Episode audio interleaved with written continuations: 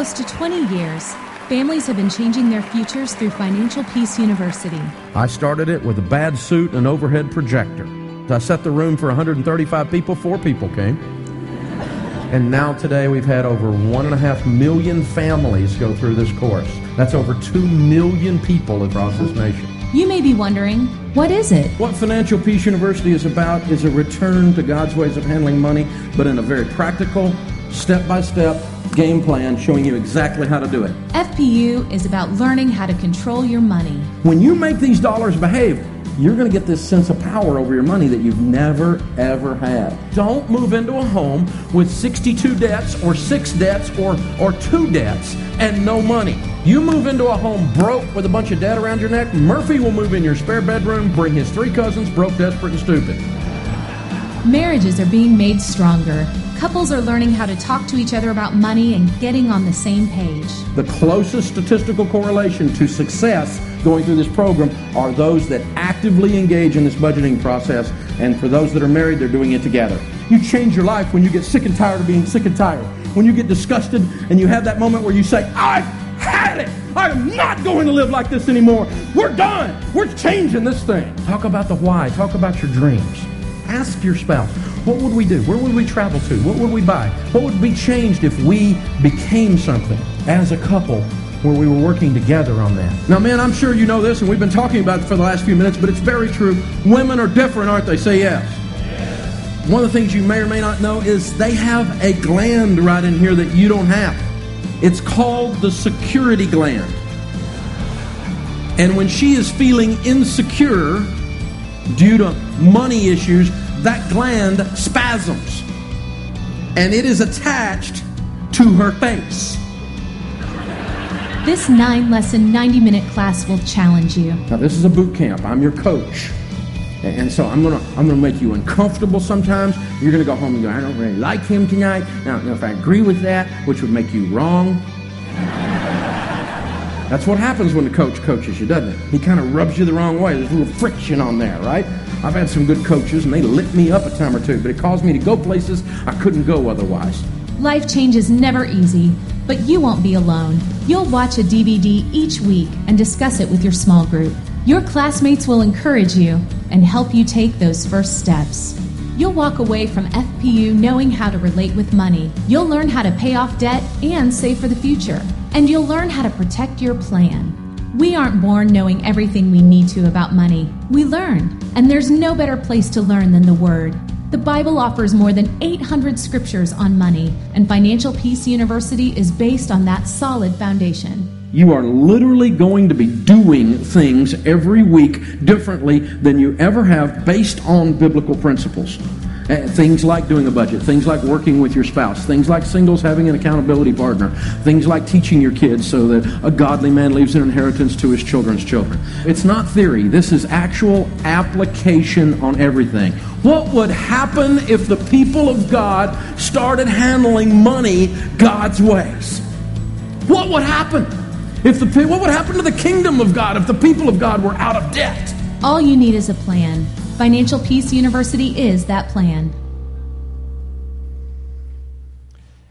Dave is a great teacher. I've seen him in person many times. Um, five or six years ago, we went through this as a church. This is all completely new material. Um, so they've redone it. It's now a nine week course instead of a 13 week course. Um, but one of the things that he says that, that's one of my favorites, if you listen to his radio show, it comes on, um, what's our 95 95.7. Is that local here? It comes on at 5 o'clock, 95.7 every day. And one of the things he says at the end of each show is you can't really have financial peace until you know the Prince of Peace. And he tells you about Jesus Christ. And so everything he does is based on biblical principles, very, very practical stuff. So if you're interested in that, need some more information, catch me afterwards and, and we'll talk some more about that. We're finishing our series today on Lost, and I kind of want to just walk through a quick reminder of our journey. We found out in week one that Jesus said more about money. You know, Dave just told you 800 verses uh, on money in the scripture. Jesus talked more about money than he did about heaven, hell, salvation, and faith combined. Just the sheer amount of Jesus' teaching ought to tell us that we should be careful with money. But when we really started examining his teachings, we found out some surprising things.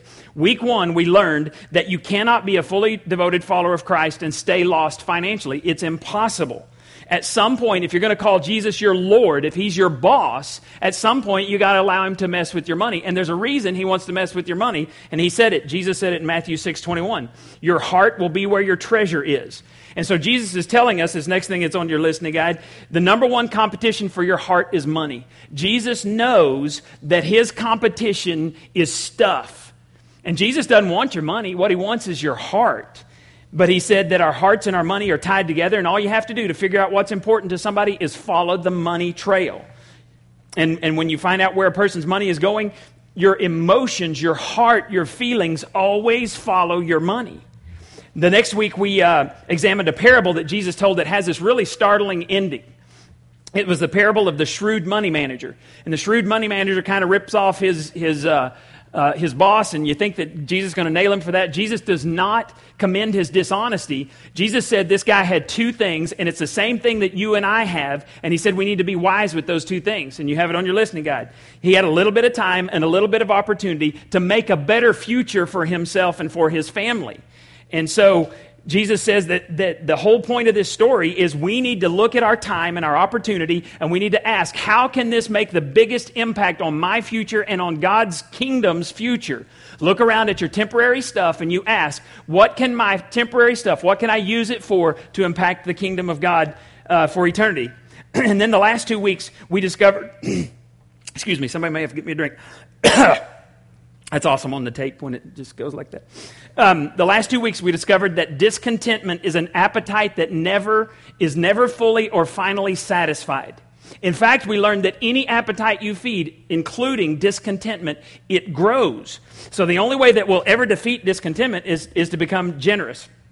Um, I was listening to a preacher this week, and he was talking about a man in his church who is rich. I mean, you know, we're all rich compared to the folks in Haiti, but this guy was rich. I mean, filthy, stinking rich. Thank you. You're the man. Uh, he was he was filthy rich, and this this um, Christian movie team came to him to, to ask about financing. They needed some money for their project. And it was a very worthy project, and, and I don't know which movie it was, uh, but it was one of the big ones, you know, like Courageous, something like that. It was one of those. And this team comes to this man because he could write a check, he could have financed the entire project and never missed the money. And so they made the whole spiel to him. The pastor's sitting there with him. And, and this, this rich man is just kind of hesitant to, to pull the trigger. And so finally, at the end of the meeting, when it's time, you know, to either get the money or leave, the, the movie making team said, can you tell us why you're reluctant to fund our project? And he goes, Come with me. Takes him in another room, and in this room, there's this big map, world map on the wall, and there's push pins at various locations around the world. And he said, See those push pins? Those represent missionaries that I'm funding. And he said, I never make a financial decision without asking, Do those missionaries have everything they need? Why am I reluctant? Because they come first. Now, I don't know if he ever financed this, this project or not, but what I do know is he has learned a valuable lesson that we're money managers.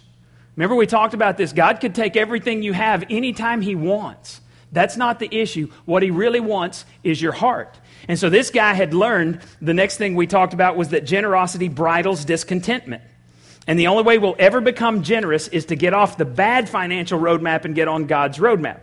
And I can promise you, you will never get lost following God's principles about money. It's what J- Dave Ramsey is going to teach. Now, today, I want to challenge you. A lot of people wrote on their cards last week that I want to follow God's roadmap financially. Today, I want you to move from theory into practice. We're going to talk about some very practical decisions that you need to make, that if you'll make these decisions, you will not get lost financially. But, but I just got to remind you nothing worthwhile ever happens until you decide you're going to do it. You don't get in shape physically until you say, I'm going to start working out, and you start on a certain date, and you go through the soreness and all of that stuff. You just you draw a line in the sand, you say, I'm going to do it. You don't go on a vacation until you start making some plans. You don't fast and pray until you start making some decisions about that. You don't improve your relationship with your spouse or your family until you make some decisions. You decide first, and then you follow through with those decisions. So I'm going to challenge you today to make these decisions. Now, God's way we've talked about for weeks is the wise way. And I want you to see what Proverbs 28 26 says specifically. He who trusts in his own heart is a but he who walks wisely will be delivered. The Bible says, when you ignore wisdom, you're a fool. And so we've talked about this before. There is a question that you can ask before any decision, whether it's a relationship decision, whether it's a financial decision, whether it's a spiritual decision. There is a question that you can ask that will give you the right types of answers. And that question is, what is the wise thing to do? And let me tell you how you practically apply that to your wife. Uh, wife. Man, finances and wife, sometimes that just slips out there. Um, to your life. Um, here's how you apply it. You ask, considering my past, what is the wise thing for me to do financially? If you have gone into debt or if you've struggled with, with debt in the past, what is the wise thing for you to do right now, considering your track record? Is it wise to go out and buy a bunch of stuff on credit? It is, is it wise to do those types of things? Second question is considering my current situation, where I am right now, what is the wise thing to do? Where I am in my debt program, where I am in my budget, in my planning, what, what is the wise thing to do? Is it wise to go and pile on more debt where I am right right now? And then the third question is considering all my future goals, my future hopes and dreams, what is the wise thing to do? Now, the world will tell you, forget that. Who cares what you were in the past? Live for today. Don't worry about it. We'll give you, we'll give you 8,000 payments at no interest. But if you don't make all those on time, guess what? We're going to take you to the cleaners. Don't worry about it. Live in the moment. And here's what I want to ask you. Why in the world would we take our financial cues from a world system that wants something from us, but doesn't give a rip about giving anything to us or for us. They want something from us, but they, won't, they don't want anything for us. In Scripture, we find out that God wants us to call Him Heavenly Father. And I know that some of us struggle with our whole father image, but God is a God that can be trusted. He's a father that can be trusted. In the Old Testament, it says, He will become a father to the fatherless. He's a God that can be trusted, a Father that can be trusted. And in every area of your life, your Heavenly Father, including finances, including relationships, business, everything, every area of your life, your Heavenly Father wants something for you. And He doesn't need anything from you. So why don't we start taking our cues from Him instead of a world system that only wants something from us? Proverbs 28 26 says, When we do our thing, we get lost financially. But the other side of that is when we ask those wise questions, we're delivered from a world of heartache. If you need some deliverance financially, then maybe you need to make some decisions today. If you make these decisions consistently, you'll move from being lost to having peace and contentment financially. And really, isn't that what everybody wants? Let's look at these four decisions that you need to make. First, choose a percentage of your income on which to live. This is going to be a very practical message today where we're, we're putting everything from the last five weeks onto today. Here are the decisions you need to make. Choose a percentage of your income on which to live. Now, let me tell you this. I don't know everybody who's here today, but I do know three things about everybody in the room. Let me tell you what three things I know. Everybody in the room is living on a percentage of your income. You're all living on a percentage. Most of you, second, don't know what that percentage is. And three, if most of you stay right where you are financially, continue doing the same things that you're going to do, you will never be the person God wants you to be, and you will never accomplish what God wants you to accomplish. You cannot stay where you are. And this is true in any area of your life. You cannot stay where you are and travel with God at the same time. God reveals himself to you, not for your information. He reveals himself to you for your transformation. That's the reason the Bible was given to us. Not to inform us, but to transform us. So you can't stay where you are and go with God at the same time. You're going to have to choose which way you're going to live. If God's ways lead to financial peace, and they lead to margin, and you have no margin, guess what? You're at odds with God you're actually robbing God and you're robbing yourself. Now, let me tell you, the problem is never your income, the problem is always lifestyle. So if you'll decide right now to adjust your lifestyle and live on less than you make, you'll begin creating margin. And, and as the, this is, this is your income, this is your lifestyle, as margin increases, guess what happens? Your stress level goes down. As margin decreases, what happens? Your stress level goes up. So here's the thing when, when we have our income level here and our lifestyle here, the difference, you know what that's called? Peace. It's called wisdom. It's called margin. And watch this. As your income goes up, your lifestyle can too. But here's the beauty as your income goes down, your lifestyle doesn't necessarily have to if you've got enough margin, if you've got enough peace. Does this make sense to anybody? Okay. If you have no margin, the space between your income and your lifestyle, or worse, if you are if you're spending more than you make, that's called stress. Show me a couple whose lifestyle is up here and their income is down here, and I'll show you a couple who fights about money a lot. Show me the opposite. Show me somebody whose income level is here and their lifestyle is here, and I'll show you a couple who never fights about money ever because they have peace, they have margin. And so, if money is a hot button issue in your family, maybe you should pay attention today. I want you to look at this quote. Put it up on the screen. This is from Andy Stanley. I want you to agree or disagree. It is more fun to choose what I will not own than to own what I cannot afford. How many agree with that? Uh huh. Yeah. Okay. Let me tell you very practically. Just leave that up there for a minute, Miriam. Practically, how you can apply this. Today, when you walk out uh, and you're walking to your tired, worn out piece of junk car that smells like family, and you walk by somebody's brand spanking new, shiny thing, say to yourself, I could do that, but I choose not to. Now, now don't do it with pride. Don't look down on somebody because their car is nicer than yours, because their car is nicer than yours. Okay? You know, don't look down on them for that. But those of you whose cars are nicer than some of the rest of us, don't you look down on us either. Simply say, I choose not to spend my money that way. What do we say a lot of times? We say, I can't afford it. What do you tell your children? Kids, we want to do this. I can't afford it. We can't afford it. We're poor. We can't afford it. Instead, say, we choose not to spend our money that way and have a plan for the future. I've never heard a couple say, you know, our problem, the problem in our marriage is we don't spend enough money. We used to shop. Now we just don't shop anymore. We've drifted apart. I've never heard that one. Come on. This stuff works. Here's the thing I'm going to tell you whether you're a Christ follower or you're an atheist or you're somewhere in between, the principles of God work because they're true. I double dog dare you to try them. Whatever your relationship is with Christ, because he will steer you right. They will, wait, they will work if you follow him. Why not make a wise choice to live on a percentage right now? You're already living on a percentage. Why don't you choose that percentage? Number two, track your spending. Now, many people hate the word budget. Doesn't even sound fun coming out of the mouth, does it? Budget. Right? So, what we talk about in financial peace is a spending plan. It's telling your money to go whether rather than wondering where it went at the end of the month. We try to spend every dollar on paper before we receive it so that we know where it's going to go. When you're on a spending plan, it's wise. Instead of going, What happened? Eh, eh, don't raise your hand. You've gotten to the end of the month or the end of the year when you do your taxes and you see how much money, you know, your adjusted gross income. You see your, your first the income and you're like, I made that much? What happened to it?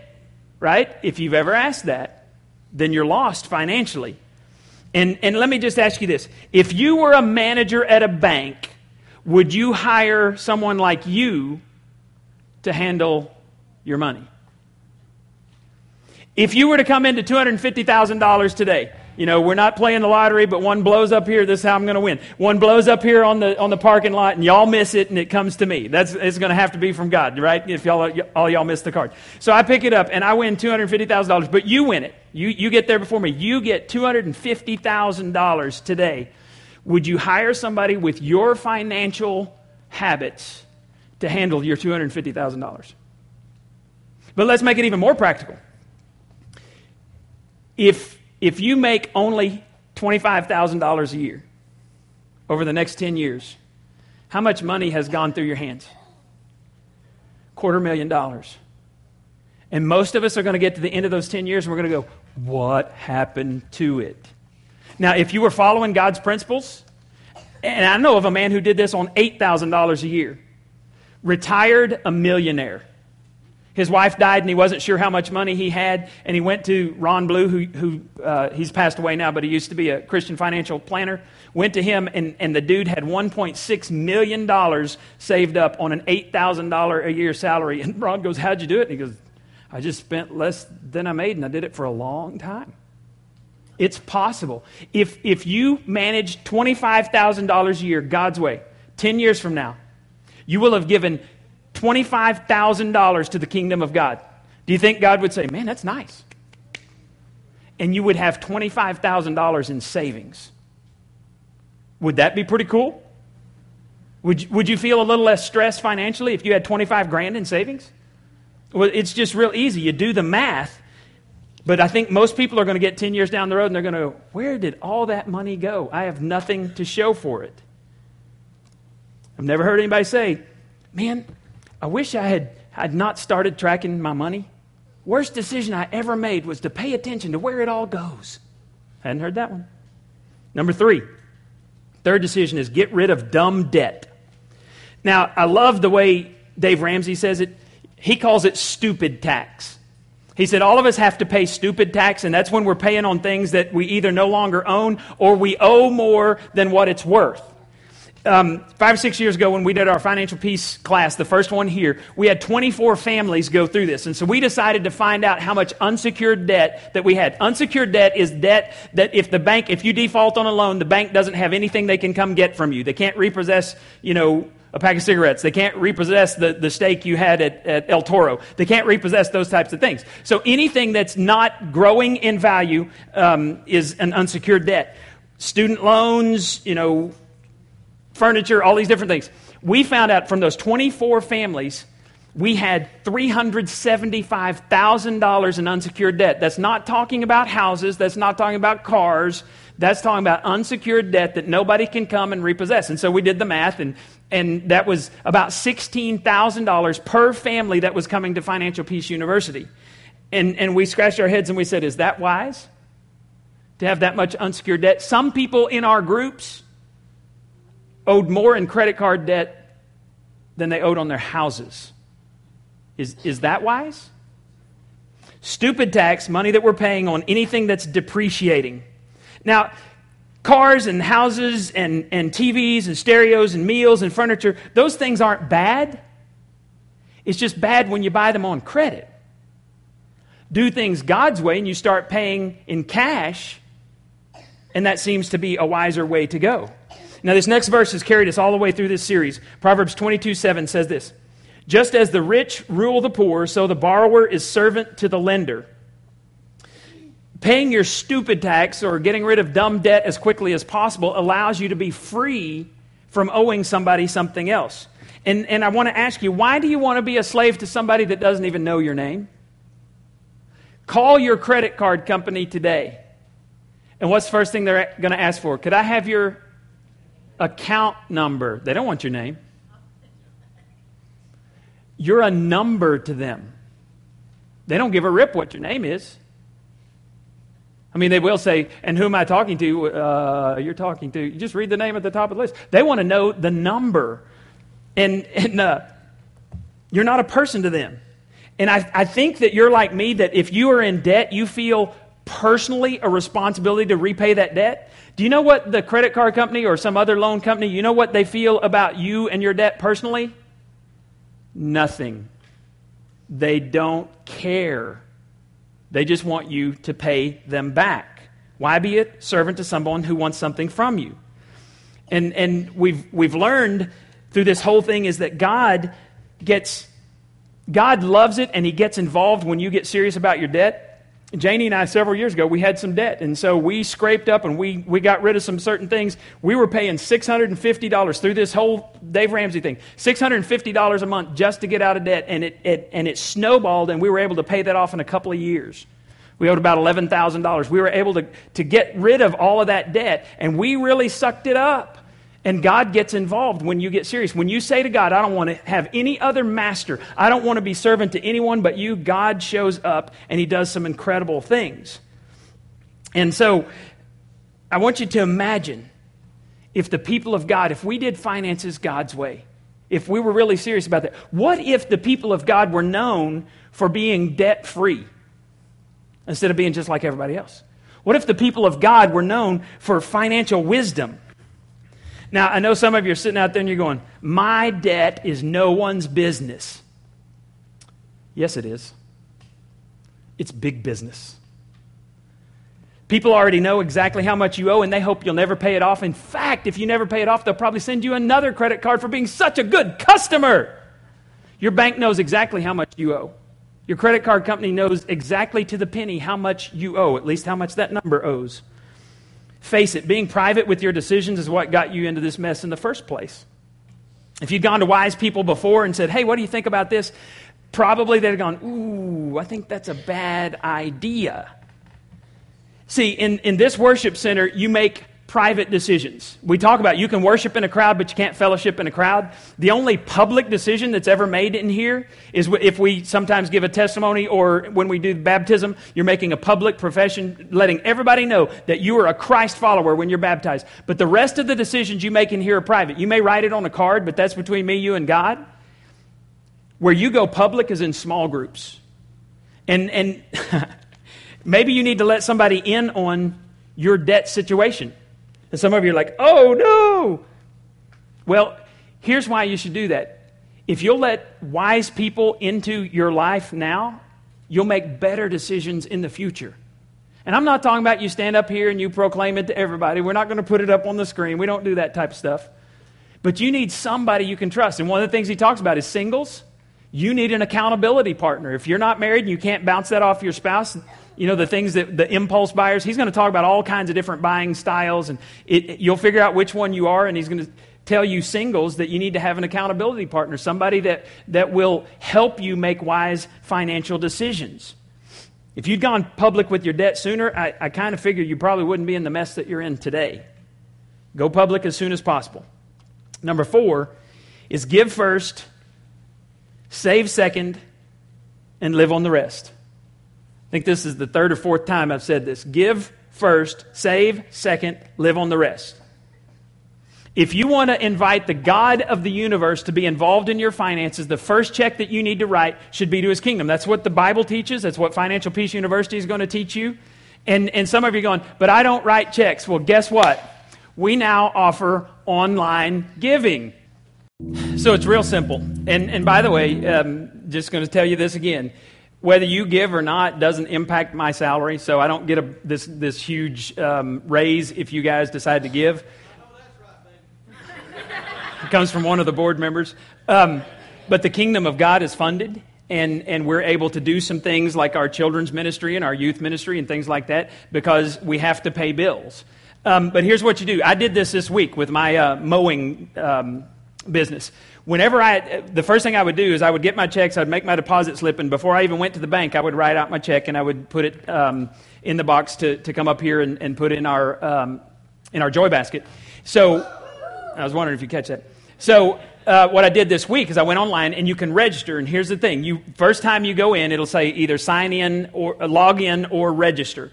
You register, you just put your basic information. You're not putting all of the all of the credit card. By the way, we don't do credit cards. We only do debit. We don't want you um, we just have an issue with that. We're not going to take your credit card. We will take a debit card because it has to be in there for it to be transferred. So, um, but you go in, you log in, you register, and then it's real simple. It's how much money do you want to transfer, and then it'll ask, is it a recurring um, amount? With my mowing business, it's different every time. With my, with my salary from the church, that's the same. And so we will tithe off that. We'll get that going online. And that will be a recurring thing uh, every couple of weeks. But with my mowing business, it's different every time. And so I, I put in there, no, it's not recurring. And I put the amount. And then you put in the debit card that you want to use. And, and there's four funds that you can put it to. You can put it to tithes and offerings. You can put it to Haiti. Um, you can put to the bagel fund building a great life, and benevolence. The other one's benevolence. Um, if you if you want to give to uh, somebody who's in need, you can do that online. Now, I just tell you that because, and I'm being totally honest here. I don't know how many times I've had people come by the, the basket back there and they'd say, Oh man, I forgot my checkbook. Or if they give cash, actually, cash is, is kind of dangerous to give. Um, I've known churches that have, that have been robbed. In fact, I read of one this week that, that was robbed. And so we would actually, we, we don't mind cash. We're not going to tell you that. Um, but, but if you could do something in paper form or online, we don't ever have an issue with that. So I didn't tell Janie that I set mine up and I did it this week, and then she gets an email because she's the, the financial secretary, and she said, Did you give? And I said, Yes, ma'am, I did. And then I get a, an email as well saying, You gave this amount, and so you have a record of that. So anyway, that's the reason I'm telling you that, is when you give off the top, that's what God says to do. Second thing you're going to learn, uh, the second check is to you. In Financial Peace University, you, you pay God first, you pay yourself second. You get a $1,000 emergency fund. That's the first thing you're going to do. You're going to work on a debt snowball. And all that means is if you've got 10 debts, you take the smallest debt, you pay the minimum on these, you take the smallest debt, you pay as much as you can. Once that one's paid off, you roll that into the next debt. The snowball effect starts going on. And it may seem like years, but it starts chopping down to months that, that uh, it'll take you to get out of credit card debt. And so the third step then, after you get out of debt, is you begin working on three to six months living expenses. And some of you are going, there's no way. But what would it do for your family, for your, um, your heartbeat, your blood pressure, if you had in a separate account, not in your regular checking, if you had in a separate account three to six months living expenses. That means whatever you pay monthly on your house, everything, add it all up, three to six months, would you have, would you have peace or would you have stress? Peace, right. So if you want peace, you've got to do things God's way, and then you live on the rest. Can I let you in a little secret? You do not go broke following this method. Doesn't happen. Because you pay God, God gets involved, the God of the universe gets involved in your finances. You pay yourself and you're ready for emergencies in the future. You make uh, ready for different things that are going to come down the road. And then, you know, it says, a wise man provides for future generations. So we all want to be wise men and women. And when you follow this method, giving first, you're imitating God because God looked at you and he saw that you were dead in sin and you were bound for a life in hell separated from him. And the Bible says in, in John 3:16, God so loved the world that he gave. God gave first. And so when you say others first, you're imitating God. God, the Bible says, while we were yet sinners, Christ died for us. So he gave first before any of us ever thought about asking for forgiveness. God gave first. And when you do this method, it says others first. It's going to break this whole cycle of discontentment, and you're going to learn to be more generous. Now, one of the best things you can do is teach your children this. My kids had a bank, and it was actually a bank that had three little deals on it, and there were three separate areas, and one was, was giving, one was saving, and one was spending. And, and we made them at a certain point, you know, if they had a little bit of money in there, we'd make them bring it up here and put it in the basket. When they had savings at a certain point, all of my kids started savings accounts, and then they could spend the rest. But there's a simpler way. I heard a pastor talking about this. His, his family, they grew up with just jars. They had three jars. One was give, one was save, and one was spend. And, and kids get so excited about giving. And here's the thing kids think when, when you're giving them the money anyway, and you say, well, 10 cents of that goes to God, kids think, is that all he wants? I get to keep nine dimes and he wants 10? He wants one dime, 10 cents? wow, God is good. And as adults, we forget that, don't we? That every good and perfect gift comes down from the Father of heavenly lights who does not change like shifting shadows. And so when you get on God's plan, you're going to get you're going to be able to fund your future. You're going to be able to fund the kingdom of God. You're going to get rid of stress. Because God wants something for you not something from you. And isn't that what you would expect from a God who wants us to call him Heavenly Father? He's a good dad. And he's promised to meet your needs if you'll follow his plan. Let's pray together.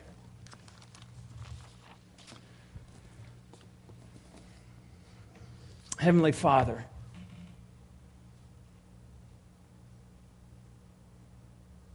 I cannot thank you enough for the way you have provided for me personally throughout my whole life, but 30 years of ministry, 21 years of marriage. God, when we had kids and, that were little and didn't know where money was going to come from, you were always faithful. Father, it's my prayer that, that you would penetrate the hearts of your people today. I don't need to convince them of anything, but I pray that your Holy Spirit would convict them of your truth. And then whatever happens, happens. God, I want to be faithful with money. I want to be faithful with time. I want to be faithful with my relationships. So that when I stand before you and you you look at my life, you can be a father who's proud of me. Help us to be long sighted, not short sighted. And help us to do things your way. We pray in Jesus' name. Amen. Would you take your registration cards if you would? Fill those out for me. And then I always ask you to write something on the back. And so today is one of the decisions. You can write all four, but I don't believe you if you write, oh, I'm going to do them all. At least pick one and, and write it down. Are you going to choose a percentage of income on which to live? Are You're going to track your spending? Are you going to get rid of dumb debt? You're going to give first, save second, and live on the rest. Write that on the back. If you have prayer concerns, put that on there. Pray through those throughout the week. We have three baskets at the back. One is our joy basket. That's where we give our tithes and our offerings that go to fund the ministries of the church. Second basket is our registration card basket.